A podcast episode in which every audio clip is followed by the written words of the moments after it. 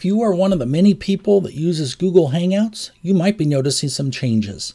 Hi, this is Bill Sickens, host of User Friendly 2.0, Saturday afternoons at 5 o'clock here on The Answer Portland.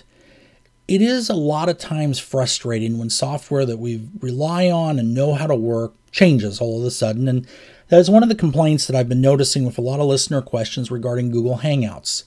Google's announced for a while that they were going to be making some changes here, and earlier in the year, they dropped the connection to their Fi calling system so that you used a separate app for that.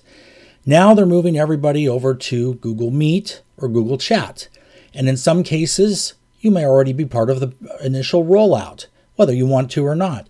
And if you are, you're going to see that the system's changing a lot. There's a lot of great new features, and after grumbling at it a little bit myself, going through it, I found out that it is worth learning and it does do a lot but be prepared for that change. For more information, give our show a listen Saturday afternoon at 5 o'clock here on The Answer Portland.